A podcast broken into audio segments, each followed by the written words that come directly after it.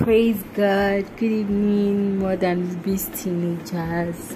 How are you all? My name is Miriam Delako and I'm blessed to be here today. Father, thank you for today. Thank you for your word that you are placing on my mouth as I speak to your children about spirituality and making decisions as regards their spirituality and building a relationship with you, God.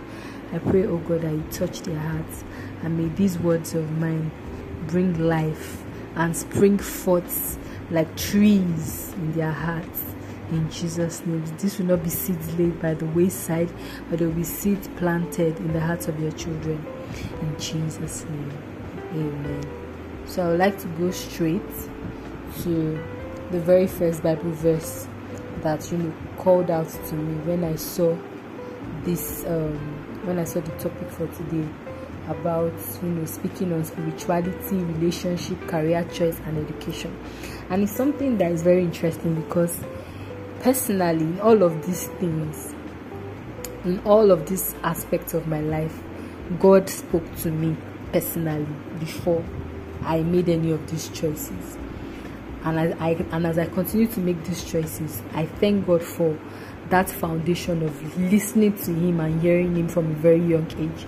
Because he has it has made it so much easier to hear him and know his voice right now. You know the bible says that my sheep hear my voice and they know him.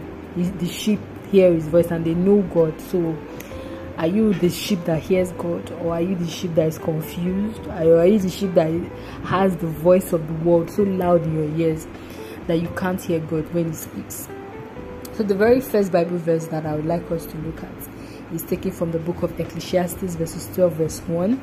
And it says, Remember your Creator in the days of your youth, before the days of trouble come and the years approach when you will say, I find no pleasure in them. And this Bible verse is very profound because a lot of us seek God very, very late. We seek God when is when things when there is trouble. Some of us the only time we remember to pray is when something has happened something very bad has happened. Maybe an accident maybe we are sick maybe we want to write an exam. All of a sudden god becomes a, a person that we can think of. And that is very sad because that's not how he is supposed to be. We are supposed to learn him. The bible says that before we were formed in our mother's womb he knew us which means that god has a definite plan for each person. A divine instruction manual that only he can give to you. And if you are not in tune with it just imagine that a blender is being used to fetch water. Is it fulfilling its purpose? Is it fulfilling its purpose to the full capacity of what it can? A blender that should be grinding pepper and grinding all sorts of smoothies is what they are using to fetch water. Does that make sense? Unfortunately so many people live their lives like that and that is not our portion in Jesus' name. And I'm so glad that you are hearing this now at the you know when your life is still forming so that you can know to hear God very quickly at a young age. So we see the life of Mary and Joseph and the Bible says that in Luke chapter 1 verse 26 to 38 where the story about how angel gabriel went to meet mary to tell her that oh she was going to give birth to jesus. And a lot of us know that story how jesus came about. Then joseph was scared. He was he was like oh you will just divorce her quietly. And then god said no you are going to marry this woman and you'll be the wife. And this is going to be your wife and the only reason why that was possible, the only reason why that whole process was able to be orchestrated by God is because Mary and Joseph heard God. Can you hear God? Ask your neighbor, can you hear God? Do you know his voice? There's one particular verse that stands out to me, and it is Luke chapter 1, verses 30 verse 30 where, this, where it says and the angel said to her do not be afraid mary for you have found favor with god how can a person find favor with God? How does a person find favor with God? You have to hear the voice of God to find favor with God. The angel was able to appear to her. The, the angel did not just appear to Mary because, oh, all these years Mary has not been praying. All of a sudden, an angel just appears to her. No, there was a familiarity that she had with God that made it possible for her to be able to encounter, have such a divine encounter. She was familiar with spiritual things. Let me now use myself as an example. So, right from when I was young, you know, I had been saying it consistently since like I was four years old. I had been thinking that oh, I'm going to be a lawyer, I'm going to be a lawyer, I'm going to be a lawyer, I'm going to be a lawyer. And you know, my mom was a lawyer as well, but that was not even the reason why. I just knew that this is what I wanted. I would dream, have dreams as a child. I would see myself as a lawyer, even though I never really saw myself doing the traditional things that you know a lawyer should do. But I knew that I was going to be a lawyer. I knew that I was going to be a lawyer. I was going to perform and lead a career that started with that foundation, that started with that function. And so when it time it came time to go to university, I didn't really do well in my maths, and as a result of that, you know, I couldn't go into the law faculty. This let me just shorten this whole miracle short. So in my 200 level second semester, the um, NUC increased the quota for law in my school, and so I was studying another course, diplomacy. And they came to talk to us in that course that oh, we are eligible to cross over to law if we have the good grades and everything. But I had still not done my maths, and so I was still not eligible. And that broke my heart. It made me very sad because I wanted to cross over to law.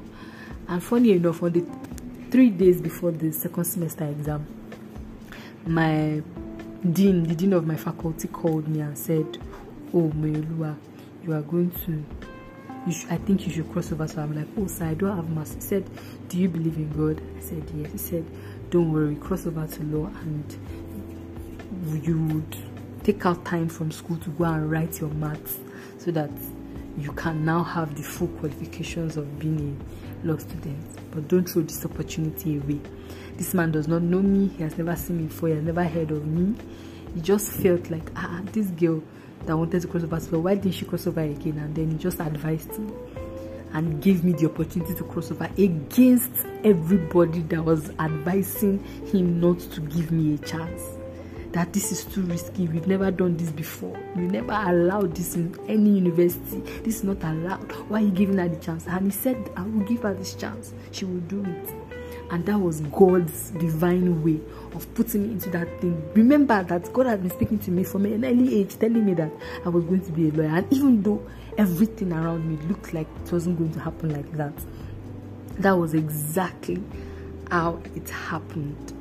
And so when people just say, "Oh, hey, I just studied this course," eh, I beg, I don't know, I don't know and then I and then when I tell them that do you know that God can talk to you about the course that you are supposed to do? Do you know that God can lead you? God can guide you in what you are meant to be doing. They find it very strange.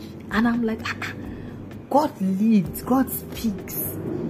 You don't have to waste four years of your life in university studying a course that you know. You know, God can speak to you even before then and even if you have already gone down a path where you're not supposed to go god can still redirect you back to where you are meant to be. Hallelujah. Some of some people went to science class because of peer pressure. Some people went to art class because of peer pressure. Some people went to commercial class because of peer pressure. They are not really in the place that they are meant to be and they know it. It is never too late. God can always redirect you back to his divine will. Hallelujah. That's for someone and i pray that the person catches it in jesus name so back to you know the topic for today. Mary and Joseph had cultivated a relationship where they could hear God properly, and so it was not hard for God to touch them, for God to influence the decisions that they were making. Some people now feel like, oh, now the in thing, the trending thing is to have, you know, a boyfriend, to be in a relationship.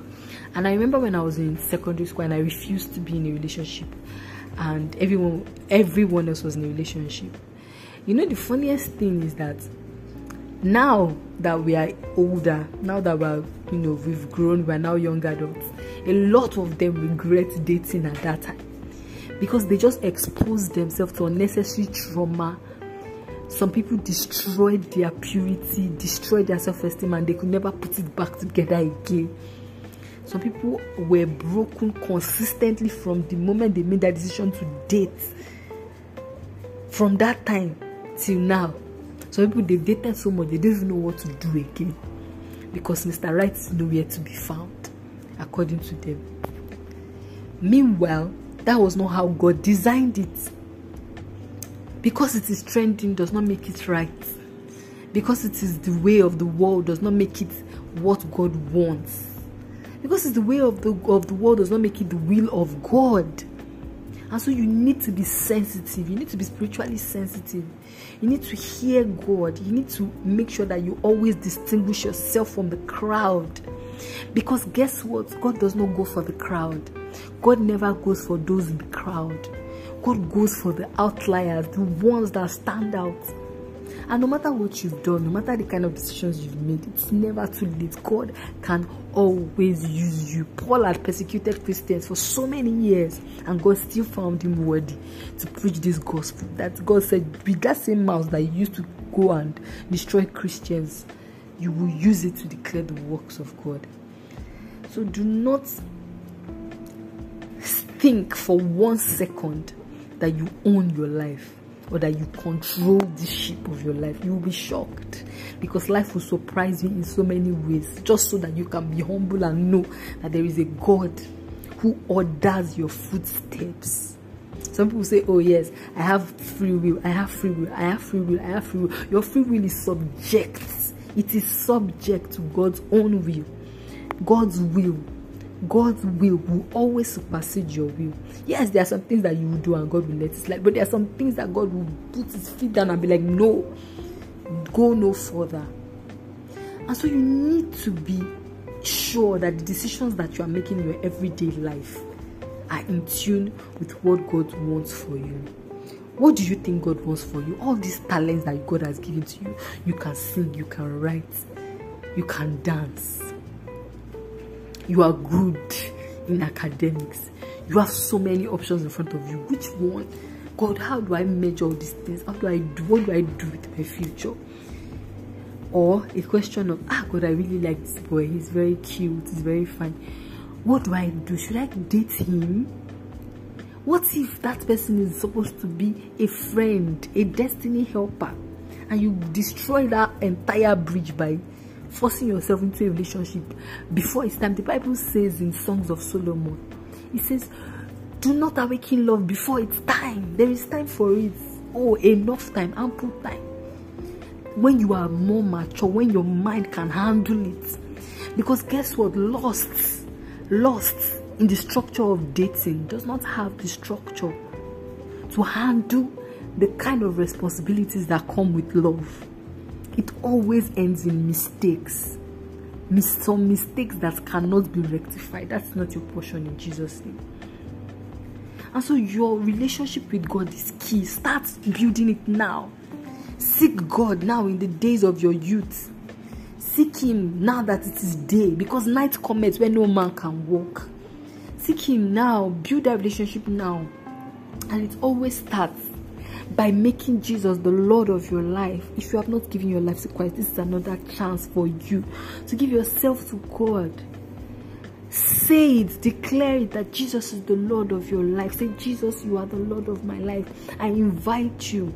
I invite you to come and take up every inch of me. From today henceforth, I serve you and only you. I am called to declare the works of your salvation to preach this gospel fearlessly. Invite him, even you that you have had, you are walking with God, invite him into the parts of your life that you have never let him see before. The parts that you think that you are too that you are too ashamed to show him. Let him see, let him see, let him see. And I will repeat that Bible verse in Ecclesiastes 12 1 again. Remember your Creator in the days of your youth before the days of trouble come and the years approach when you will say, I find no pleasure in them. Decisions are coming in your future. Decisions about marriage, about career, about this, about that. If you just start hearing God now, how do you want to make those decisions? May you not make wrong decisions. May you not go in the wrong direction. In Jesus' name, may God always order your path. For the Bible says that the path of the righteous is like a shining light that shines brighter and brighter unto the greater day. That is our portion in Jesus' name. And so I declare that this word blesses you, it edifies you, it solidifies your faith in God and helps you to build a divine relationship with Him. In Jesus' mighty name, I pray. Amen.